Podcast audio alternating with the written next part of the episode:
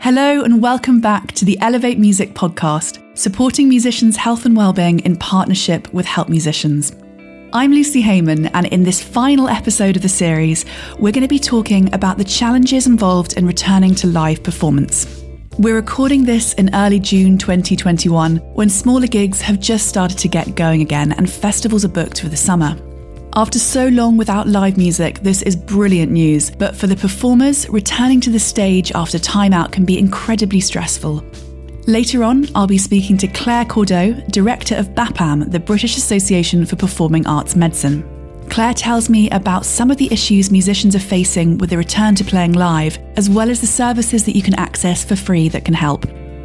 I'll also be speaking to tour manager Susie Green, who has a background in health and supports artists such as Katie Melua on the road. Susie tells me how she supports her artists so they can stay fit and strong for performance, and gives advice on how you can do that too. So stick around for that. But first, Although we're currently talking about the return to music after a pandemic, musicians can also have career breaks for many other different reasons.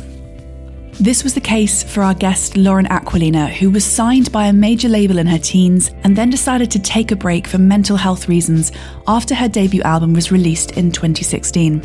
I met Lauren shortly after this in 2017. I remember finding her story about the circumstances leading up to her career break really shocking, and the lack of support she had was a driver behind some of the work that I've done since to change this, including this podcast. So it was great to speak to Lauren again, and she shared her experience of returning to live performance after those years out. So let's hear from Lauren.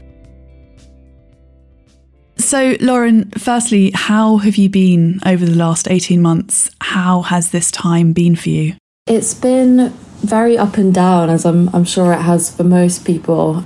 It was really scary at first, especially because I was in LA at the time when everything got locked down. So I was in, I mean, not a foreign place because I've spent time in LA, but I was I was far away from my family, and the only person I like really really knew was my boyfriend, and then I sort of knew my roommates, but not as well as I would have wanted to in that situation. I was living in LA and I was supposed to go back in May of last year, but I ended up not going back until October. So I was here for quite a lot longer time than I thought. And during that time, once we'd all become familiar with like the pandemic and realized that this wasn't something that was going away, actually, it turned into a positive thing for me creatively you know, creatively, I've had the best 18 months of my life, which feels really weird because it's been alongside this obviously really difficult thing that's been happening. And I'm a huge empath as well. So anytime there's like negative stuff going on in the world, or I'm reading bad news, or people around me are struggling, I absorb a lot of that energy. And have definitely had like bouts of depression during this pandemic as well, sort of like month or two month long episodes that I'll kind of have to pull myself out of. It's definitely like changed me in a lot of ways. Like, I don't think I will ever go back to how I was living and working before the pandemic. So it's been quite eye opening as well as being quite difficult at times. So, can you tell me how you think you'll change your working life from here on? I retired from music in 2016 because of my mental health and had to take a year off. So since then, I've always been like super aware of my mental health and checking in with myself. But I think this added like an- another level to it because my main job is that I'm a songwriter. I write songs for other people and what that means is that I basically go to a different person's studio, or what this is what I was doing. I was going to a different person's studio every day of the week, sometimes working six or seven days a week, really long hours, not very focused kind of work in terms of like I was just meeting a lot of new people, trying things out. And I don't think I will ever do that again. I don't think I'll ever work like six days a week again for a prolonged period of time. I don't think I want to write with hundreds of different people a year. I really want it to be more focused on specific people and relationships and situations where I feel comfortable and I feel like I can be my most creative self. So that's probably the biggest change for me that's come out of the, the lockdown. What has helped you through this time? I actually started therapy during the pandemic. I started about six months ago, and that has definitely been helpful, even though it's it feels new for me and it still feels a bit scary. I still get I still get anxious before every therapy session, but I think that that's been really good just for even just for me to know that there's something I'm doing once a week that's just for me and that's like me investing in myself and in my mental well-being. And then also just like talking to to my friends and my family and other other people who you know knew what I was going through, going through similar things, and just like just like really trying to foster those like deep relationships with the people that I trust, even though I was in LA and quite far away from all of my best friends and stuff. I was like, I was talking to them a lot, and you know, we were all going through the same emotions and feelings, and just like I'm not usually a super open person, but I think that it's forced me to be more open with how I'm feeling and like process things out loud. So that's been like a bit of a revelation for me over the past 18 months as well, really. And how are you feeling about the future? Are you looking to the future, sort of planning? I know you said you're going to do less songwriting sessions, but in terms of you as an artist, do you think you'll do much live performance again, or do you think you'll change the way you work completely? I think that I will perform live again, but I think it's going to be completely on my own terms, however, I'm doing it. I think that I know that I'm. I don't do well when there's like a long tour and there's like a bunch of shows in a row, I just I don't deal well with that. So I think I know I'd love to do like one-off kind of headline shows in in some of the major cities where like I can see that my fan base is, but at the end of the day, like I've I've been in music long enough to know how things make me feel and I know that the thing that makes me feel best is the is the writing and recording so I can see that being like 80 or 90% of my life for the next few years because that's I'm just I'm enjoying it so much and that's where I feel really good. A lot of people have had this period where they've completely stopped music and they're really concerned about how they'll return, what a return will look like. Whereas, of course, you had your break and then you came back. Could you tell me a bit about how what it was like going away from music and then sort of coming again, making the decision to come back, how it felt returning to live music again for the first time, how it felt even just, in, you know, re kind of integrating yourself back into the music industry environment. Could you tell me all about those things? It was absolutely terrifying because it had, you know, pre 2016, the music industry had completely knocked me out. I felt very defeated by the whole thing, and it was a really big deal and really scary for me to come back. And I don't think I could have done it without the support of my manager, who's been incredible.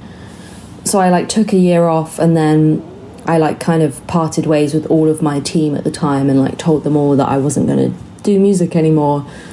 And then a year later, I got this email from this guy who's now my manager, and he he was the person who encouraged me to do songwriting to try it out as a career. That wasn't even something that I'd ever thought could be an option for me.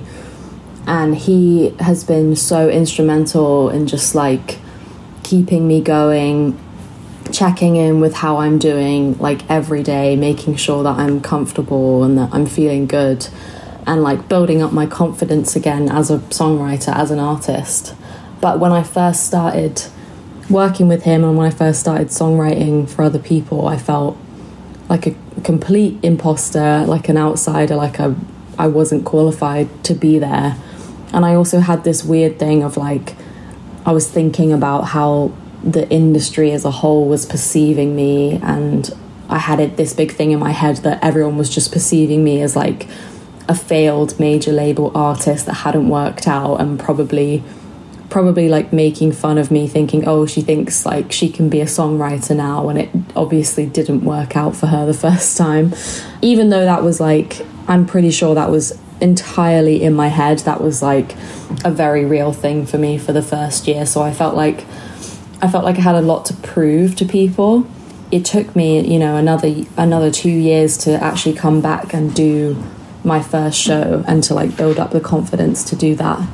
But when I did that, I think I was I was extremely lucky that I had this fan base that had was somewhat still there and had been waiting for me to come back. And then when I announced my first show back at the Camden Assembly, it sold out, I think, in, in like 60 seconds or something, which was like the biggest confidence boost for me going into the show and knowing that everyone there was like a die-hard fan who had been waiting. So I couldn't have asked for like a better first show back, really, because I you know, I just knew that I was like so supported by by the audience and I felt so much love and it was like the best way for me to get back into it. And then after that I was able to do some like runs of shows and I, I did a US tour after that which I'd never done in my life before.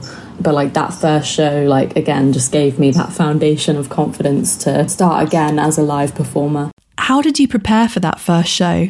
I did three days of rehearsals, three full days of rehearsals just for one show.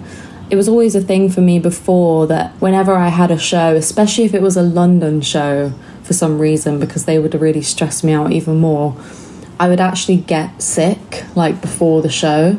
Like my body would have this reaction to how nervous I was and like how stressed out I was, and actually I would get like a cold or have a, a uh, tonsillitis or something.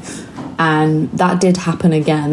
The first show back i remember like the day before i was like oh my god my throat's really sore i somehow managed to kind of mentally power through it because i was a bit older and i had a bit more awareness of my mind and and how it works and what i needed to do to just kind of like calm myself down so i did a lot of breathing i did some kind of like meditation stuff to to get ready for that show and just get myself in a comfortable enough place that I could do it. But it was it was really scary.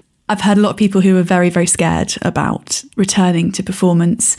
You know, having been through a career break and, and coming back, have you got any advice or anything that you found particularly helpful? I think like just doing everything that you can to be as comfortable as possible in those moments before you're about to go on stage and whatever th- whatever those are for each individual person, but for me, it's like knowing that I'm well enough rehearsed, like making sure that I booked enough rehearsal days with my band and stuff that I felt like I could get back into the swing of it without rushing myself, and then just creating a comfortable environment, like in the dressing room or wherever you are before the show, having those like comforts that everybody has their like pre-show things. Like i always have lemon and ginger tea or like a throat coat tea. And i know for me that i like i don't like eating before i go on stage and just like following those those rituals that are going to make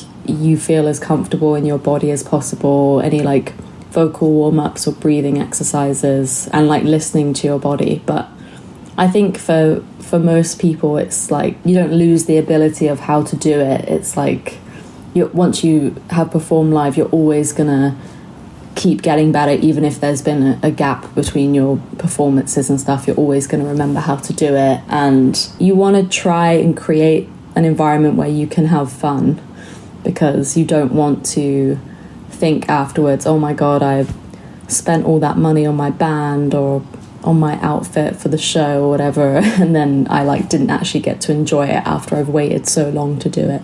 I know you said that going forward you want to have a less busy schedule in terms of your songwriting. Is there anything that you're slightly concerned about, or are you feeling quite excited about that? I'm mostly excited. I'm a little bit scared of just like by the time, fingers crossed, we get to the end of this year and we're somewhat back to normal in some way. I know it's never going to be the same, but you know, as close as to back to normal as it's going to get, the new normal.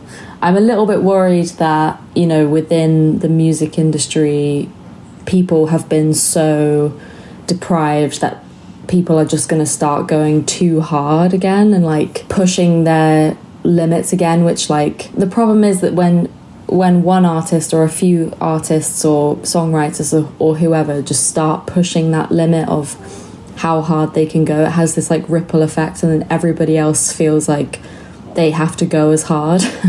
so I'm kind of I'm I'm kind of worried about that. Also in terms of like the the socializing aspect of the music industry and like going to gigs every night and partying and like that kind of thing. I'm just like, I'm very aware that I need to be checking in with myself about what I can handle and what I can and all that side of things. But I've, in general, I'm, I'm just really excited. I'm so excited to go and watch live music again. That's like one of the things that I've missed the most. Like, even though I have a love hate relationship with actually doing shows myself. I love going to shows, and that's also how I like get inspired in music. So I can't wait for that part. That was Lauren Aquilina, and you can hear her new EP, Ghost World, on her website, laurenaquilina.com. We'd like to thank Help Musicians for their support in bringing you this episode. They're an independent charity that has been supporting musicians for 100 years. Through an integrated programme of health and welfare, creative funding opportunities, and business support, the charity offers a lifetime of support when it's needed most. For more information on Help Musicians or to find out how to access support, visit helpmusicians.org.uk. Claire Cordeaux is the director of BAPAM and she's also a musician herself so she understands the difficulties of returning to live performance on both a personal and professional level. Claire and I were part of a panel recently for the Americana Music Association about the impact COVID had had on performers. Claire's insights about what BAPAM had seen throughout the pandemic were fascinating, particularly with regard to preparing for performance again. So I'm really pleased that she was able to come and share her expertise with us. Let's hear from Claire. The last 18 months have obviously been incredibly difficult for musicians. What are some of the issues that you've seen at BAPAM over the last year? March the 17th was when we stopped doing face to face appointments and started to do online remote consultations. And actually, when I look back at the data on what happened, there was calls stopped, email stopped, the whole thing kind of fell off a cliff. And I think what was happening is that everybody was scared, shocked, concerned about their income. The phone calls to and emails to hardship funds went up. And I think everybody was much more concerned about how on earth do I get food on the table, pay my rent, all of those sorts of things. And so we then started to get calls building back probably around June, July onwards. And we ended the year having done as much as we normally would. But there, there was that sort of hiatus for us at, at, at that point.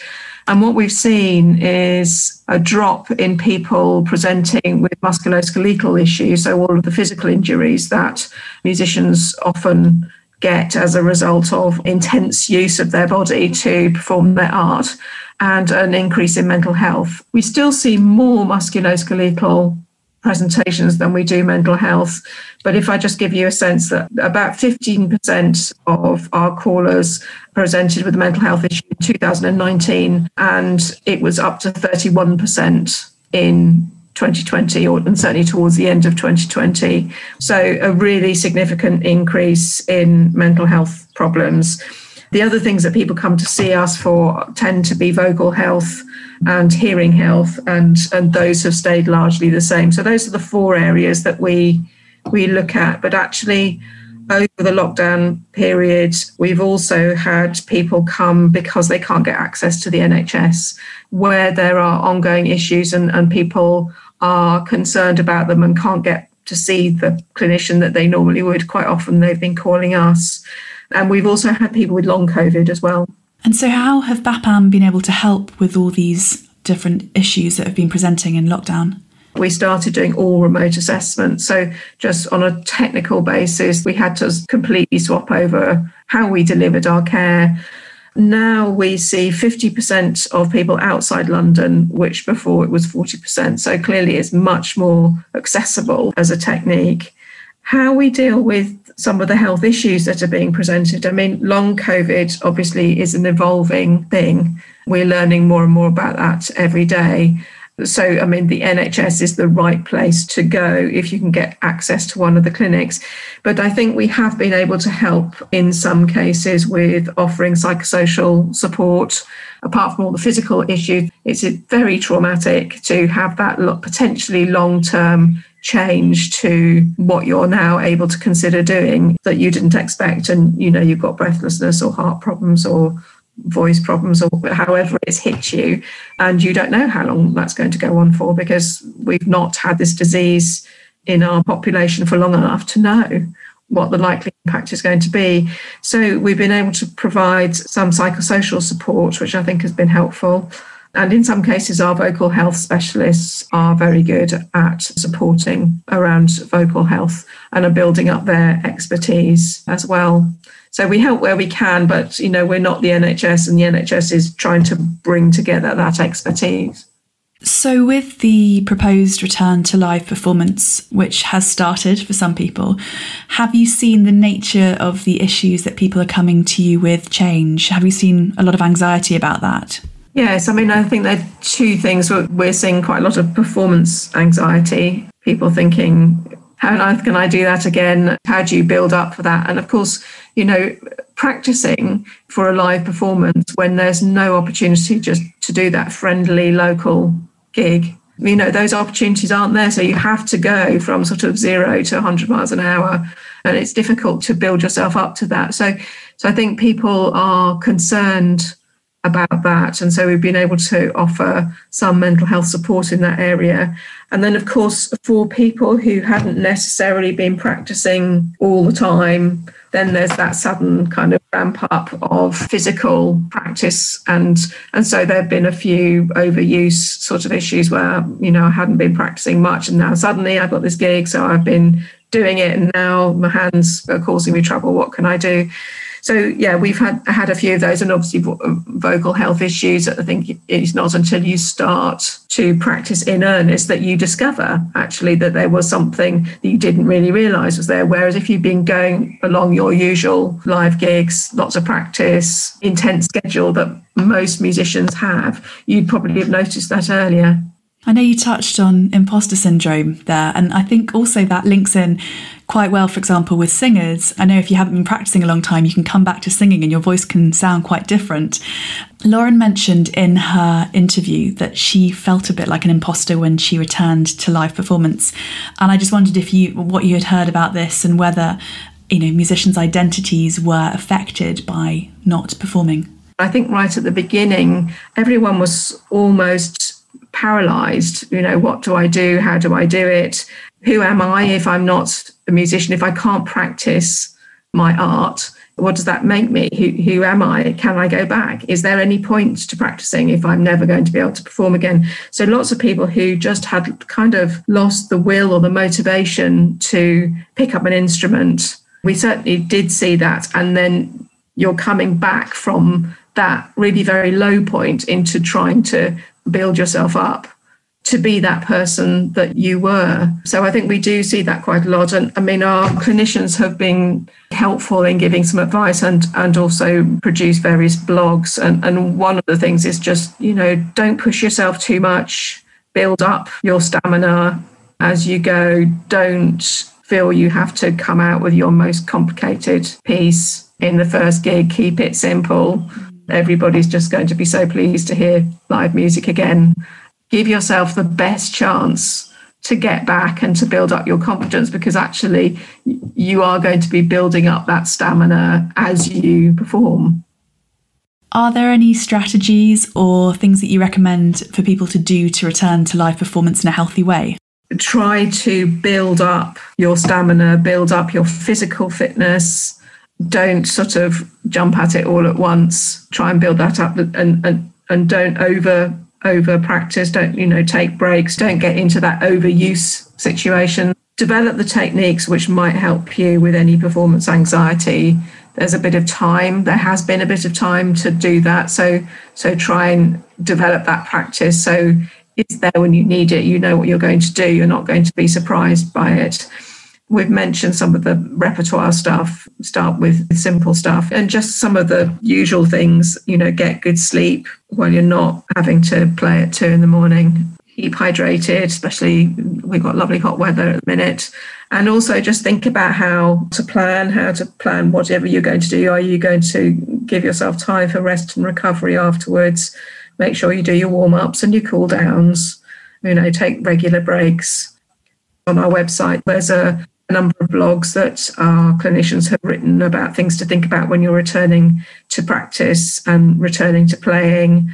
There's also the, the healthy diary, which has got a checklist in it, which we used to use for people who are about to go touring, but we've adapted for these times. And I think that's quite a good way of, you know, giving yourself a just checking through what you're doing, what you're not doing, and where you think you ought to perhaps pay a bit more attention so, if anyone listening wants to access support, what is available and how would they go about doing that?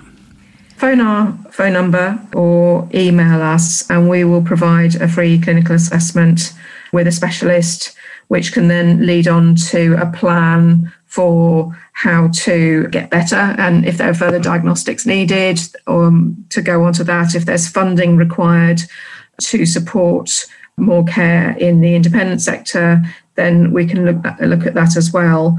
In mental health, actually, we now provide direct access to therapists. So we do that through a contract with Help Musicians. We're very pleased to be working on this, connected to the Music Minds Matter initiative. So people will know that there's a 24 7 helpline, but also you can phone us to get an assessment and get access to structured therapy. Um, we have a number of therapists who are all expert in working in the performing arts as well as being clinical therapists.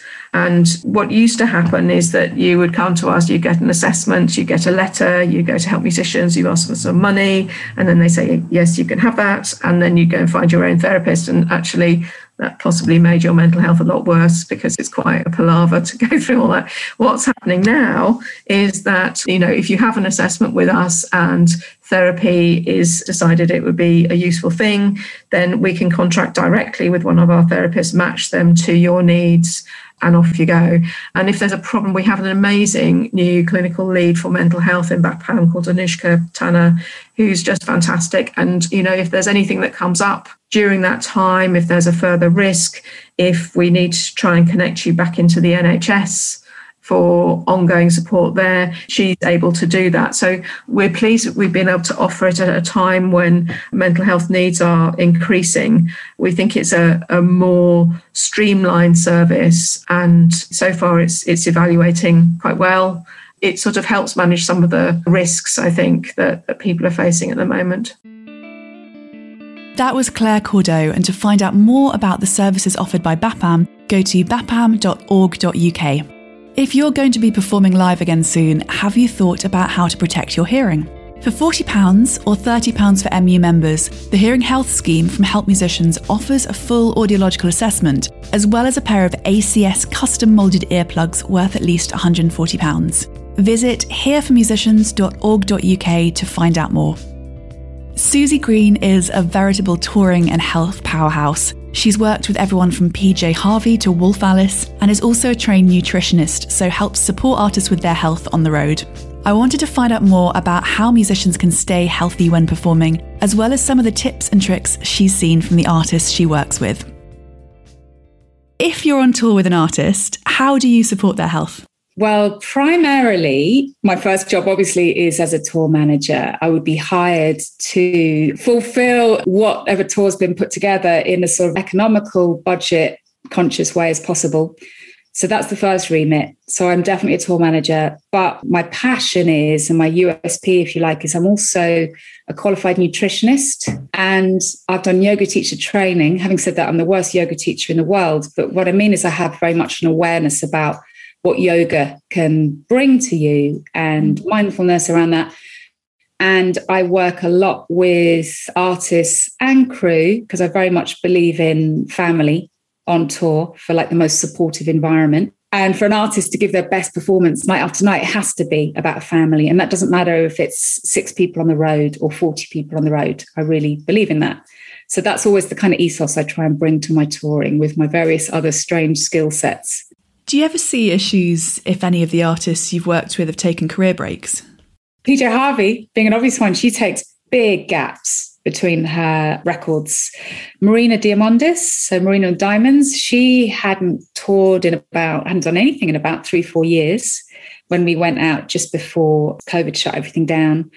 And people take career breaks for different reasons, but quite often it seems to me anyway that unofficially people take career breaks just because they've had enough and they need to normalize and just kind of recalibrate.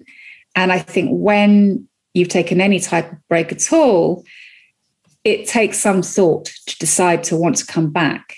And quite often that means wanting to do something in a slightly different way to how you did it before, or a better way, whatever better is. And I think that's what's happening to our industry as a whole. We've all stopped. And I think a lot of people have real anxiety about going back. And definitely some people have been thinking, I don't want to go back and do things in exactly the same way I used to. I want to try and do something better. And I guess the last thing to add to that is I took 10 years off the road and came back to it. And I left touring because I'd burnt out. And that thing that I really loved, that magic of working with musicians and live music, had almost become something I hated and resented. And I realized I can't do this job anymore, feeling like that. So I came off the road, and that's when actually I started retraining and doing various other the nutrition and things, and then ended up coming back to touring 10 years later. I'd done various things in the interim. I did a lot of summer festival work and but just less of that long periods, you know, away from home.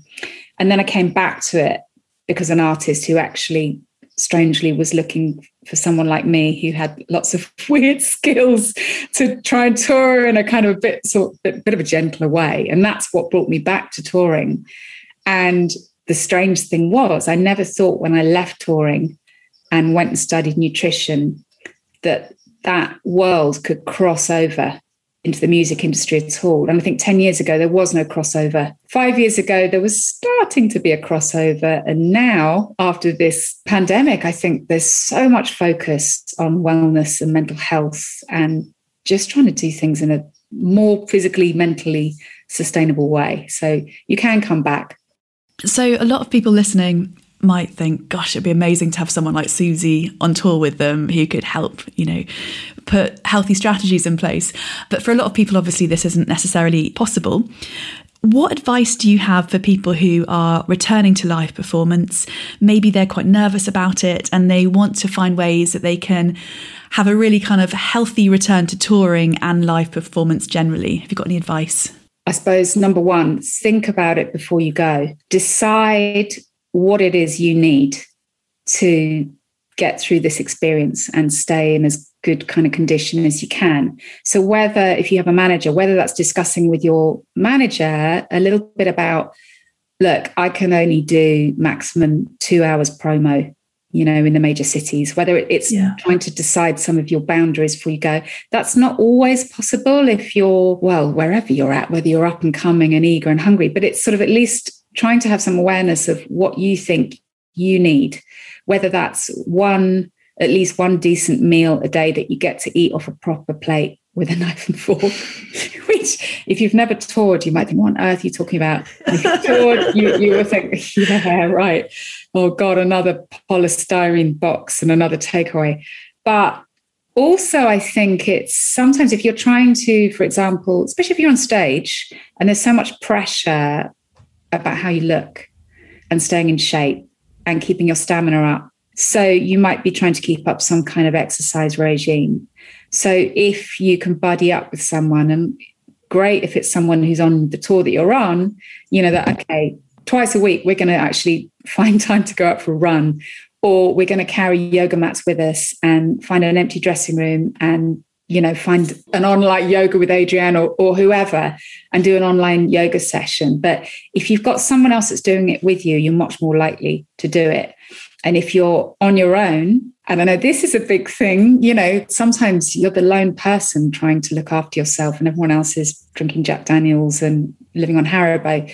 You can still look after yourself. And it might mean that you need a check in person who isn't on your tour, but someone who's a mate or some professional that you've worked with before, but that you have similar values and you check in on each other. And that's totally doable. And then the other thing is we've, um, so I do a lot of work with a group of kind of tour and production managers called the Tour Production Group. And we've been running a lot of kind of educational Zooms on various different things on how to make touring better. And we've written a mental health charter for touring. And it's a one page downloadable document. And it's got just some really simple tips in there that any tour can pick up that doesn't impact budget for the most part. It's things like having a go to person on the tour if anyone's got an issue not just the person in charge, but, you know, again, depending on how big your tour is, various people scattered about who could you can confidentially talk to. It's about when you have a day off, scheduling some fun things that you can do together. And it's such a bonding experience. I mean, it might you might be on a tour where everyone hates each other and you, you know see you on Friday and everyone shuts the door to their yeah. hotel room and that's that. But all the better if you know, they're like, hey, I did it with one band, we went zip lining, you know, just things that are fun. And it doesn't always, again, have to revolve drinking. I think it's all about trying to have inclusive experiences in those little bits of time off as well. So whether that's a meal out and everyone's invited, the crew, the band, it's just great when you yeah. make the effort to do things like that. We've heard a lot within the industry recently about how we can return to touring in a much more healthy and sustainable way. Do you think this is a realistic proposition? And also, have you noticed anything already from the artists and the teams that you're working with in the way that they're preparing the tours? A lot of this is artist led because if it comes from the artist, it's much more likely to be something that then is included. I think if you're an artist, having the confidence to say, you know what, I can only do four shows in a row and then I have to have a day off that takes some confidence to do that. And obviously, then you're always up against budgets and routings and mm. all the other mm. variables that come in. But it's deciding your boundaries, I think, and also surrounding yourself with people that align with the kind of tour experience you want to be on. So if you are trying to look after yourself, if you are trying to, you don't want to end the night on the half a bottle of Jack Daniels route, that actually you try and have a team recruited and whether you know again depending on who you are whether it's someone you're involved with hiring your crew or if it's something your management are doing but saying i want these kind of people around me mm-hmm. and surrounding yourself with the people that most align with your values mm-hmm. i think that's really important and that's how change will come about but it, it almost has to come in some ways from the artist but i know for fact again sort of back to this peer group i've been running which everyone is welcome to come to. We meet every Wednesday, always free. We've got a lot of crew and we've got performers as well. And I know from, we've had about a thousand people involved in that group in some way or other in the past year. Wow. That's all people that want to do things in a better way.